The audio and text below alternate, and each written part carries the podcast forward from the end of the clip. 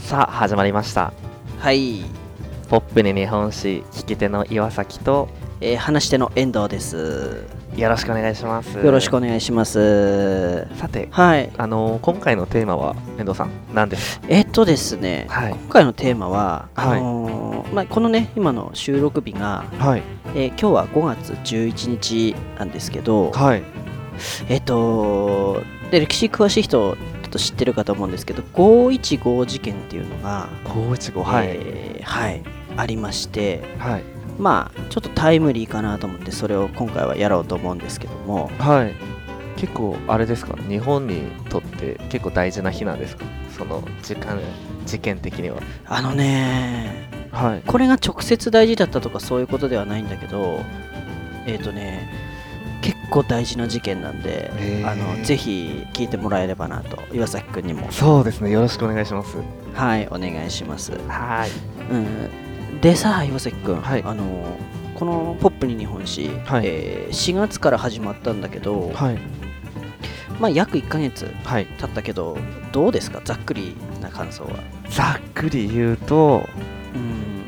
まあ知らなかったもうほぼ半分もう9割知らないことばっかりであーちょっと難しかったかなそうですねまあでもその分、うんまだ分かりやすく説明していただいたんでうん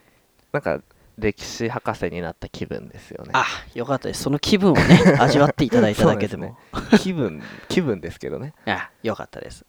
うんあのね、自分はね、はいえっ、とね、もうね、単純に楽しいね。あそれが一番ですね、やっぱり、ね 楽しいってのがはいうん、もともと日本史が好きだから、はいまあ、誰かに聞いてもらえてるってことは、本当に単純に嬉しい。ああなるほどうん、まあね、岩崎くんも優しいですし。いやいやいやいやういや、んいやーね、ありがとうございます。日本史大好きですということで。そうですね大好きになりか、うんななってます今自分あもその遠藤さんのおかげではい岩崎くんもなってくれたら、うん、嬉しいです。うん。じゃあ、これからもどうぞよろしくお願いします。はいよろしくお願いします、で、はいえー今回はね、さっきもちょっと言ったけど、はい515事件ということで、はいえーお話ししたいと思うんですけども、はいまず先に、あ最初に岩崎くんに、えー質問します。はいえー515事件、何時代の事件でしょうか、えまあ予想としてはあれですかね、うん、江戸時代終わったあたりあの明治時ー、代明治時代。あー、明治大正昭和のどこかですずいぶん広く来たね。まあまあまあうん大す正ごでいすね。大正でうんえっとね、答えははい昭和です。オフうん昭和昭 和です。結構最近ですね、本当に最近なんですよねそう考えると最近、えーっと、最近じゃないよね。昭和のね、これ昭和初期の話だから、もう100年はいかないけど、90年くらい前の話あだでよも。90年うん。あのー今回はね、初の昭和をやるんだけども、はいあの昭和って大きなこと、大きなことがあったじゃん。ありましたね、うんはいなん、なんでしょうえっ、と第二次世界大戦ですかねそうだね、うん、その戦争が起こってるから、はいうん、やっぱりね、その戦争に関わる話になるんだけど、今回は。あそういう感じなんですかうん、へえもうねあの、日本ってさ、敗戦国じゃん。はいうん、戦争の話ってちょっとね、タブー視されがちなんだけど、まあそうですよねあまり皆さ、うんん、ただ、事実は事実だからね、まあそうですよねそこはちゃんと知っててはいうん、知ることは、そうそうそう、大事なことだから、うん、はいやっていこうと思います。はいうん、で今回のね515事件っていうのはね、はい本当に日本がね、えーあの泥沼の太平洋戦争に突入していくきっかけはいなんだよねへえきっかけきっかけそれのせいでじゃないですけど、それがあってのこれが、うん、これがもしなかったらもしかして、えー回り回って戦争なかったかもっていうくらいなんだけどえー、そんなもうまあでもまあき,、うん、きっかけであることは確かなので、えうん、で簡単にちょっと背景からいきますね、ー、はいおうんあのーさっきよさっきも言ってたけど明治、はい江戸の後期から、えーはい明治にかけてどんどん日本も近代化していくんだよね。はいうん、あの欧米列強に追いつけ追い越せみたいなところで、なるほどはいうん、そうやって駆け抜けた、はいまあ、激動の明治時代が終わって、はいえー大正時代に入るんだけど、はいうん、大正時代って14年間だけだったんだよねあそんな短いんだよね短いんですかそうそうそうまあ確短かいんだよにね何かあったってわけではないですよねあまり、うん、ただ大きなが大きなというか、はいこれも、まあ、結果論になるんだけど結構大きなことがあって、はいえっと岩崎君大正デモクラシーって聞いたことあるかな大正デモクラシうん、大正デモクラシーっていー、う、はい結構教科書にも必ず出るようなことなんだけど、あそんな重要あれですかうん、全く記憶にないですねあ全く分かんないか、はいうん、あの簡単に言うとはい誰でも政治参加をできるようにしろっていう、はいまあ、民主主義の発展を目指す動きのことの総称を大正デモクラシーって言うんだけど、ええうん、そのまあ大正時代にあったから大正デモクラシーだよね。はい逆に今までそうじゃなかったってことなんですかうん、今までは違うかったんだよね。そのいわゆる反発政治っていう、反発ってわかるかなはあの反発うん、あの、薩長ってあの、あはい江戸時代、江戸を倒し江戸幕府を倒したはい薩摩と長州とかそういう大きな、はいいわゆる夕藩って言われるはい旧藩だよね。はいその藩とかが中心になって、はい藩の出身者、有力藩の出身者たちが中心になって政治を行ってきてたんだけども、はいうん、この大正デモクラシーによって、はいえっとね、えー難しい単語だからこれ覚えなくていいからね、わかりましたはあのい聞き流していいよ。えっとね、はい憲政の浄土っていう、はいうんあのーいわゆる、まあ、今も今はそうなんだけど、はい衆議院議員のはい第一党の党首、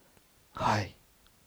これが、この衆議院議員の第一党の党首が内閣総理大臣になるっていうは慣例が、この大正デモクラシーで出来上がりつつあったの。はい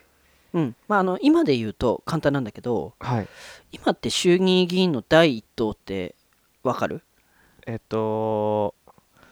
ちょっと待ってくださいこれ待ってくださいうん、か難しく考えないで、うん、あの衆議院議員の第一党はどこでしょうえっと自民党ですそうそうそうそうそうあ合ってますうんそう合ってる、すごいですね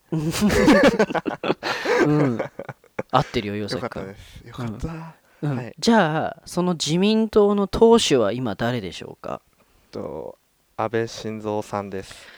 当たりでよすしはいうんそうでそういうふうに衆議院議員の第一党の党首がはい内閣総理大臣になるっていう今は当たり前だよね、まあそうですねうん、それが、はいあの憲政の浄土っていうもので、はいえー、と決まったの決まったというかそういうふうな流れにはいへなりつつあったのえ大正デモ大クラ正シ時ー、代にはいうん、で、えーまあ欧米の先進国はね、あの結構もう今も今はそうなんだけど議会制民主主義になっていてはいまあそ議会制民主主義っていうのはつまり選挙で選ばれたはい議員さん国会議員はいその人たちが議会で国の大事なことを決決定していくっていうのがはい議会制民主主義で、はいうん、でそれが民主主義的な政治体制っていうのが確立しつつあったとこの大正デモクラシーで、なるほどはいうんうん、だからあれだよねあまり大正時代ってイメージ湧かないんだよね、そうですね全然わかなかわかないですねはいうん、だから今後もし大正時代ってどういう時代ですかって誰かに聞かれたら、はいえー大正時代っていうのははいえー日本の民主主義の芽生えの時代かなってこ、かっこいいううんい言ってみて女の子に、女の子にです かポカーンってされますうよんうん、へえって言われて終わると思うけど い、や本当にはういんでその14年間のね短い大正時代が終わって、はいうん、大正時代の次昭和なんだけどはい昭和の4年、昭和4年うん、もうえっ、とねはい1929年かな、あ1929年うん、昭和4年、うんはい岩崎君の、まあ、母国と言っても過言ではないアメリカいやいや、うん母国、まあまあまあ、うんそうですね、第二の母国ってそうそうそう言っときましょう。はい。うん、アメリカのニューヨークではい。世界恐慌っていうのが大きいんだよね聞いたことあるかな、あ、うん聞いたことあります。うん、あります。でこの影響を日本もはい。結構もろに受けて、はい。うん、原油の価格高騰とかはい。あとは輸出はすごい減っちゃってはい。もう大不況になるんだよねえあのリーマンショックの時もそうだったよねあの、はい発端はアメリカだったけど日本日本じゃだけじゃなく世界各国で大不況になったと思うんだけどー。ああ、わはい、わかります。うん、でその昭和4年の世界恐慌の時も同じで、はい。まあいわゆる農村部農村部では夜逃げ、夜逃げ、農村う部んで。はいもう借金払えなくて、はいもうあのー夜逃げちゃうみたいなどっかにわ行き先が分かんないみたいな、えー日本でですよね、それ。うんはい農村部でね、うん、はい。であとは女の人だったり、えー子供の人身売買とかが増激増したんだよね、え、それはもう、え、日本でですかうん、えー、そんな時そ代れがそうしないとこう暮らしていけないみたいな、えうーんはい。うんでまあ治安も悪化して、はい政治も混乱に陥ってたんだけどはい。そんな中ねえっとね犬飼剛っていう人がねああ、おじいちゃあのんですよね、よく。うんそうだねおじいちゃんうん写真で見る坊主の、坊主だっけなんか角刈りみたいな。あかもねちょっと髪はロン毛ではないはず、うんうん、わかります。 まあ画像見てねもらいたいよね、はいうん、でその犬飼剛っていう人がその内閣総理大臣に就任するんだよね、はうい。んでこの犬飼剛っていう人ははい。えっとね理論派で、はい。えー演説がとってもうまかったと、えうん、ーはい。でその犬飼内閣の政治の方針としてははい。まあ簡単に言うと2つあって、二つ。はい。うん、まあ1つ目は経済の復興、ああ、そんな中だから、大恐慌の中での、そうそうそうう。はい。そう世界恐慌であの弱った経済を復興するとあーなるほど。はい。でもう一つこれが大事なんだけどはい。えっ、とね軍部への締め付けっていううんえ、どういう意味ですか軍部あの今でいう今はさ、はい自衛隊っていう、まあ、軍隊じゃないんだけど、はい。まあ、あの自衛隊ってあるじゃんはい。当時はあの軍部っていうのがあったね軍はい。正式にもう日本の軍、日本軍。うん、軍があったわけよはい。うん、その軍への、えーなんだろうなお金をあまり世界あ日本もねはい強硬だから、大不況が来てるからあまりお金使うなとかね、はい。うん、あと軍部っていうとこは結構暴走しがちだからはい。暴走するんじゃないっていうふうにこう止めるみたいなね、な。はい。うんえー経済の復興と軍部への締め付けはい。これをやったのが、えー犬飼剛内閣なんだけど、はい。やっぱりね当時は軍がすごい強いから、はい。うん、軍部への締め付けを強くしたことではい。当然軍に目をつけられちゃうんだよね総理大臣がですかそうそそんなう世界なんですかね。その総理大臣が軍から目をつけられちゃう、へえ、想像できないですね、今の日本からじうゃ。ん、そうでしょ、もはういだって総理大臣に逆らうなんてねまあそうですよね、トップですもんね。そうそうそうまああいつ邪魔じゃねえみたいな感じで、はい。うん、なっちゃうんだけど、はい。うん、で首相に就任して、はい。まあ、約半年後にとうとう事件が起こるんだよねはい。うん。まあ、これが515事件なんだけど、ああ、それが五一五。はい。うん。まあ、515事件っていうくらいだから、5月に起きた事件なんだけど、はい。まず、あの、その前として2月、 2月。はい。うん、2月に、当時の大倉大臣、この人が暗殺されます。あ、え暗う殺んです、暗殺されちゃうんですか暗殺されます。殺されます。えうんはい。まあ、井上淳之介っていう大倉大臣なんだけど、ああ、聞いたことあります。はいこ。の人がね、あ、聞いたことある、えうーん。この人ね、あのね、このなんで殺されたかっていうと、はい。その軍へのお金の振り分けをするのも大倉大臣なんだけど、はい。うん、その金の振り分けの額を減らしたからはい。軍が。何減らしてんだよってことで殺されたえへへじじゃあもうみんな分かってるんですか、軍がやったんだなってうんもう分かってもうる新聞とかにも載っちゃうんですか、軍が悪いよってそうそうそうで軍って言っても陸軍と海軍があるんだけど、はい海軍の方ねあ海軍の方はいへそうあの515事件は基本海軍だからえうんはいうん、でその次の月3月、はいうん、あの今もあるけど三井、は三井あの三井住友三菱の三井、ああはいうん、三井財閥の幹部の人も暗殺されますなんでですかうんとねこの当時はねあの、はいさっき反発政治って言ったけどはいあの藩っていうのはあの、まあ、昔の明、えー江戸時代でいう藩何々藩とかだよねうんはいで反発政治の罰っていうのは、はい財閥の罰なのなるほどはいうん、だから当時の財閥っていうのはあのがっつり政府と手を組んではい儲けてたんだよね、ええうんなるほどはいそうでそれが3月なんだけどはいでとうとうメインねこれが5月15日はいうんあのまあ今日11日だからあと4日後はい5月15日だけども、えー1924年の5月15日、はいうん、首相官邸ではい犬飼剛首相が暗殺されますしかも首相官邸あん首相官邸なんですか、そうそうそうそうへえあの首相官邸で犬飼剛首相が暗殺されます、はいうん、で実行犯はさっきもちょっと言ったけどはい海軍の青年将校って言ってあのーまあ後々、はいあのーいろんな役職についていく若い海軍の人たち、はいうん、であその人たちが実行犯なんだけど、はいまあ、これで結構ねこれ有名な話なんだけどはいそのね実行犯の人たちがねはいこうくる車で首相官邸に乗り込んでくるんだよねはい武装してって感じなんですか、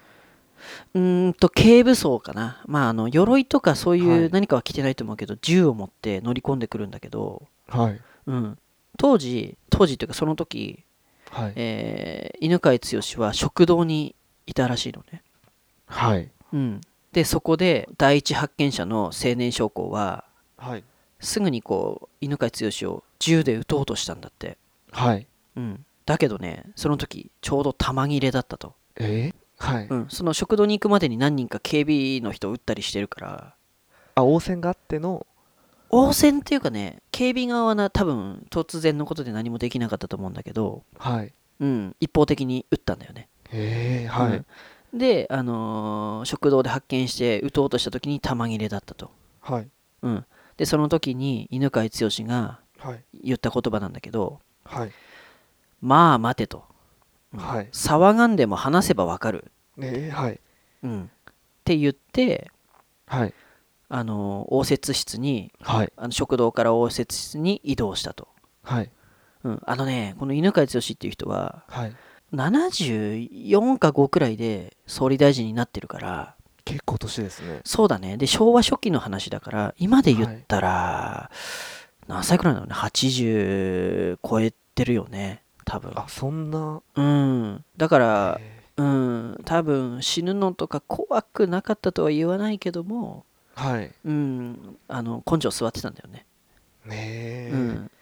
話せばわかるそうそうそうあのね話せば分かるって結構有名な話だから、はい、うん、覚えといた方がいいよ覚えてきます聞いたことなかった ですうん、でその話せばわかるって言って応接室に移動してはいでそうこうしているうちに残りのそのその青年将校たちも来てはいで犬飼剛を取り囲むんだけどはいそこでそのまたね着物を座ってる犬飼剛ははい靴ぐらい脱いだらどうかと、はいうん、って言いながらタバコをこう吸ったんだって、はいうん、でこう次のタバコを吸いながらねはい次の言葉を話そうとしした瞬間にはいその青年将校のリーダーがねはい問答無用ってそれを合図にはいあのー他の青年将校たちがバンバンバンバンってこう銃で撃ってはい逃げたんだってあ逃げたんですかうん何か言おうとしに言おうとした瞬間にねえー、はいうんで撃って逃げたんだけど、はいその時はまだあの犬飼剛はねまだ息があったんだってあ生きてたんですかうん9時間後に死ぬみたいなんだけどその時はまだ息があって、はいうんで助けに来た、はいその多分警備の人とかに向かってはいえーこれ最後の言葉になるんだけど、はい。えー今の若い者たちをもう一度呼んでこいとへえ、話して聞かせるかっこいいです。って言ってはい。うん、でこれが最後の言葉で、はい。うん、あの9時間後に亡くなっちゃうみたいなんだけど、ええ何言おうとしたんですかね。ねはい、でその何言おうとしたんだろうっていうのはこう結構専門家たちで、はいあの意見分かれるみたいなんだけど、あ、あるんですか、一応考察みたいな。うん、何個もあるんだよねやっぱ諸説あってええまあ、わかんないですもんね、そんなの。そうそうそうはい。でこの一連の出来事から、はい。うん、何が読み取れるかっていうとまあねあの陸海軍問わずにはい。当時のねあのいわゆる軍の人たちってはい。あのね、まあ悪く言えばあ頭固かったんだって。はい。うん。で、よく言うと、はい。まあ国のためを思ってって言ったらいいんだけど、そのはいまあ一途で真面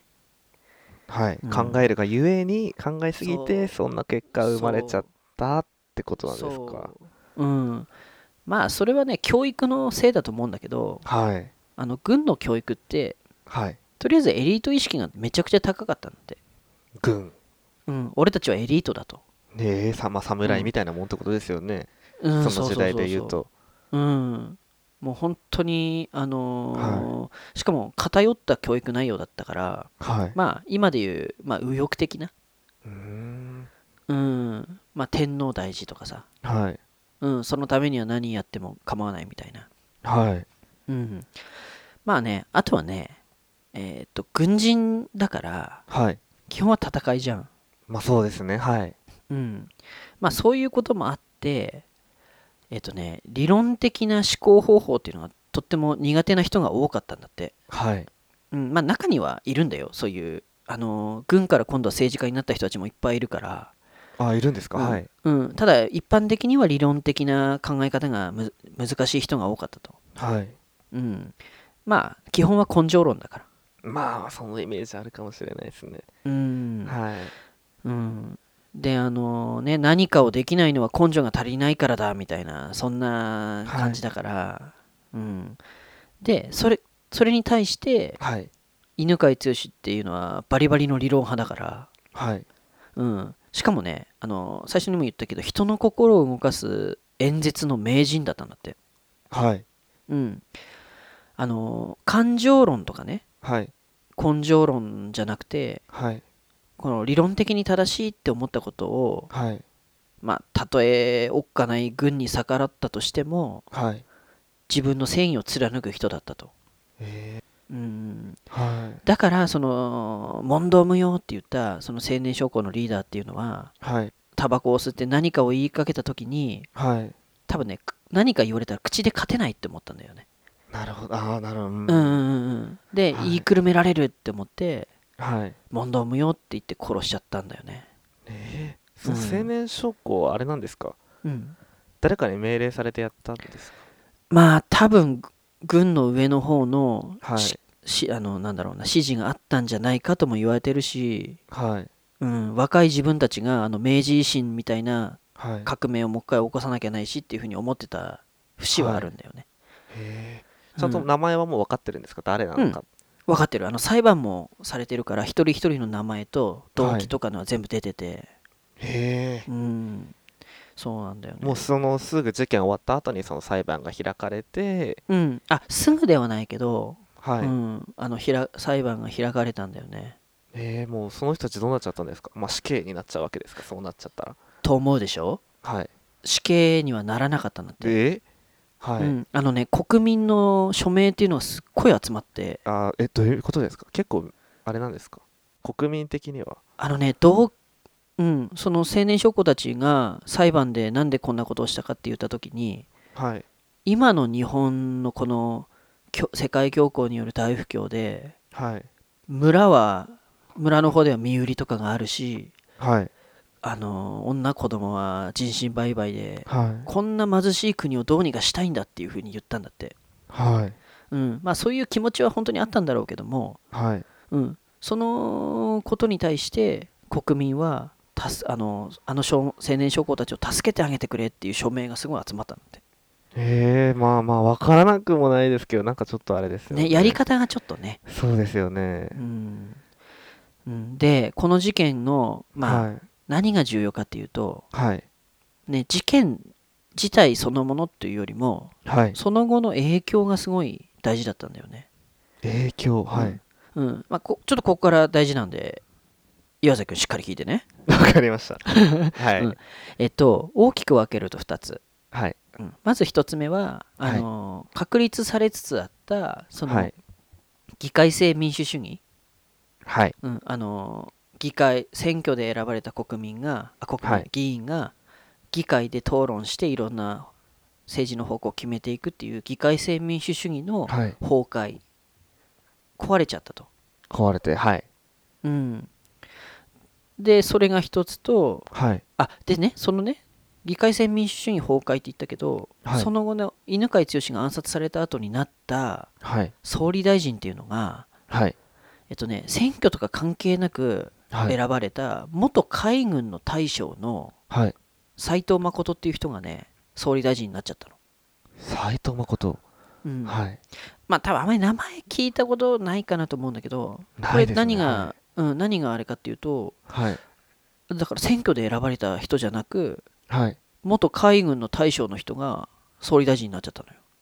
ええまあ、国民の後押しもありってことですよね、そういった。まあそうだね間接的にそういう感じになっちゃって、うんだからそういうことで言うと民主主義が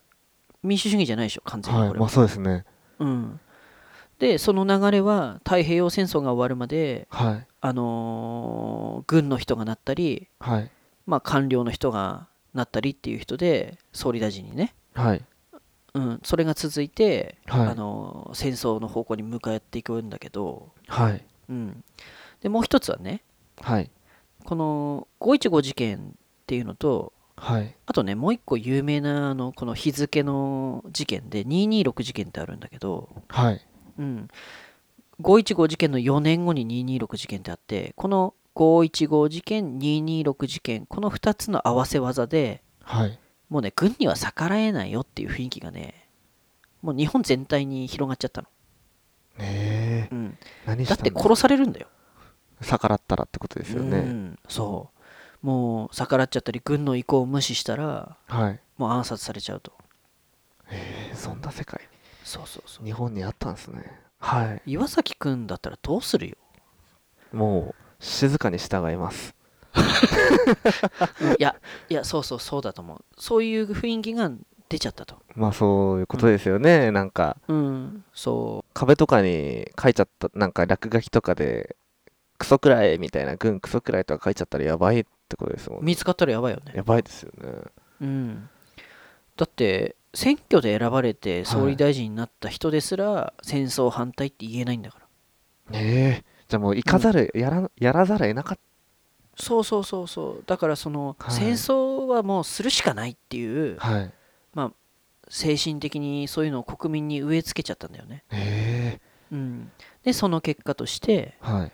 日本は日中戦争とか太平洋戦争に突入して、はい。まあ、最終的にボロボロに負けるまで戦ったとまあそうですよ。まあと、でもあれですよね、途中まで勝ってたりもしたんですよね。第あれ、第一次そう世界大戦って、しょ第一次世界大戦は日本は参戦してない から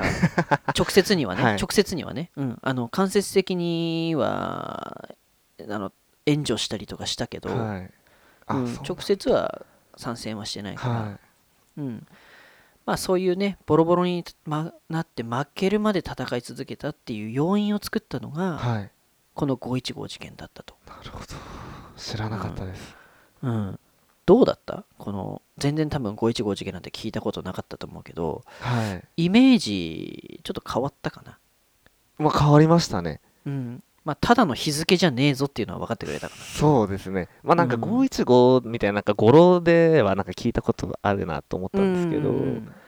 ただ何があったかって多分分かんない人多いと思うからねそうですね。うん何やったのかとか全然わかんないですね。そうそうそうその太平洋戦争のはい。一員として軍部の影響力が政治にまではい作用するようになったっていうね、まあそういう事件なんで革命みたいなもんですよねそう革命をしたかったんだよその海軍の青年将校たちは、うんまあ結果成功してそうだね、うん、1回では成功しなかったけどその後の226うん事件、 226とかも合わさってもうそういうはい流れになっちゃったと、なるほどえー知らんかったうんで最後にねはいもう殺した暗殺したとかの話だけどちょっと重いのではいあの速道トークで終わりますねお願いしますはい、うんでこの515事件ねこれ日本のもちろんに事件なんだけどはい実はね、あのー世界的にはあいの超有名なはいあるハリウッドの俳優はいこの人も巻き込まれて殺されかかったんだよねあええハリウッドの俳優が俳優、うん当時のね、はい戦だからす昭和初期の時のはい当時のハリウッドの俳優の人ももう殺される対象になってたんだよねなんでですかえっ、と誰だと思うヒントはね、はいえーちょびひげシルクハットステッキ喜劇王はい誰でしょ う誰誰誰誰でもほぼそれ答えですよねあれですよプリンですよチャップリンですよねさすが正解 よかったそこだけは外せないですよ、このねチャップリンもね実はね暗殺の対象になってたんだって5 515事件ななんでですかなんそうなんでだって思うでしょ日本でですかうんあのねはチャップリンっていはい大の日本好きだったんだってえー、知らなかったです、で自分の施設秘書も、あのー日本人にしてたり、ええはい、うん、で一時期その自分のアメリカの自宅のはいお手伝いさんって多分いっぱいいると思うんだけどはい全員を日本人にしてたくらい、はいうんあのー日本大好きだったんだって、なえうえん、その時代にそうそうそう、うん、はいでそのチャップリンがねはいあの515事件のちょっと前にはいあの日本とアメリカの関係がちょっと良くなかったと、はいうん、でそのために日米友好のために来日してはいで首相の犬養剛さんに会いたいっていうはい申し入れをしてたんだって、ええはいうん、でそれに対して犬養剛は快諾してはい5月15日に、はいあのー食事する予定だったんだって、えその日にうん、はい5月15日にそうまさに事件の日だよねはいうん、で実行犯たちはそのことをね新聞で知ってはいであの国内外に大々的にアピールするためにもはいチャップリンを殺してやろうと、えうん、えはいだだってチャップリンってさ世界で有名じゃん、いや本当ですよ殺したら多う分ん、もっと悲惨なことになってましたよねでも絶対話題になるでしょ、はいただここがなんだろうね奇跡なのか分かんないけどはいあの日本に船で来るんだけどはい日本に来る前に寄ったインドネシア、はいうん、そこでねチャップリン熱出しちゃってはい2日間来日が遅れたんだってはいうん、で、あのー飯食う日も2日間伸びたと。はいそれで助かったんだって。そんなことあるんですねうん、その実行犯たちも、はいまあ、1回5月15日に決行するぞって決めたから、はいそのチャップリンが2日間遅れたからってそれを伸ばせないと。はいもう予定組んでるしね。はいうん。で、チャップリンは助かったと。えー、その後のチャップリンどうなっちゃったんですかねあその後はねそ、の事件後はい第二次あその後ね、やっぱ日本好きは変わらなくて、はい犬飼剛のあの息子に会ったり、えー、なんかうん、あれですねうん、悲しいじゃないですけど、うん。いい人なんですねそうだね日本好きだったんだはいね、うん、であのー殺害現場のその、応接室はいも見せてくれって言って見たりとかえー、はい なんかね映画のもしかして何か糧になると思ったのかな、そんなあまあまあまあまあ、うん、分かんないけどねうんうんえそれはもう戦争直後ってことあ戦争前ってことですよねえっ、と第二次世界大戦の前だね、前後じゃなくて、うん、ただその後にはいあのー独裁者っていうヒトラーを風刺した映画を作るから、はいチャップリンは、うん、あそうなんですかそうそうそうあのぜひ見てみたらいいと思うよ俺も一回だけ見たことあるんだけどあ見たことあるんですか最後のねはいヒトラーになりきっての演説がすごいからしゃべしゃべるんですかうん似てんだへよーこれがあ似てるんですかまあ声までは分かんないけどあまあまあまあまあまあ、うんすごいから見てみて 見てみます言うてうんチャップリンのやつ一回も見たことないです、うん、あんまないよね実際に見るそうですねところまで至んないよね、はいまあでもちょっと興味ありますねそういううん、どんな人だったのかっていう、ねうんどうよ最後チャップリンまで登場させたからさはい 今回の話忘れないでしょ忘れないそうですねいろいろとうんインパクト強いものをねいただきました、ぜひあの5月15日来た時に、うん、思い出してくださいそうですねちょっとうん考えちゃうかもしれないですね,、なんか犬飼剛かっこいいです、本当にあのー自分の繊維を貫いた人だと思うんで、はいうん、ちょっと今の時代にはいなかなかいないよねいないですね うんまあね今度その女の子に話してみて、いやいやなんで女の子なんですか男の子に話し ますようん まあ楽しみにじゃあ最後にちょっとあのユセックに聞きたいんだけどさはいあのー犬飼剛をあのー得意の色で表していただいてもいいですか最後、犬飼剛の色うん、イメージでいいよ色イメージで言ったらうーんと仏様みたいなもんなんですかねいや違うなうんさあどうだちょっとむずいです白ですね白うんいやちょっと待ってください ちょっと優柔不断出ちゃいじゃまあすやめ白まとしいょううことではいじゃあ私からは以上です色自分からもじゃあ皆さん犬飼剛の色考えてみてくださ いはいはい、じゃあ、ありがとうございました。勉強になりました。ありがとえありがとうございましたはいはい、じゃあまた次回も楽しみに待っててください。ありがとうございましあたりが。とうございましたバイバイ。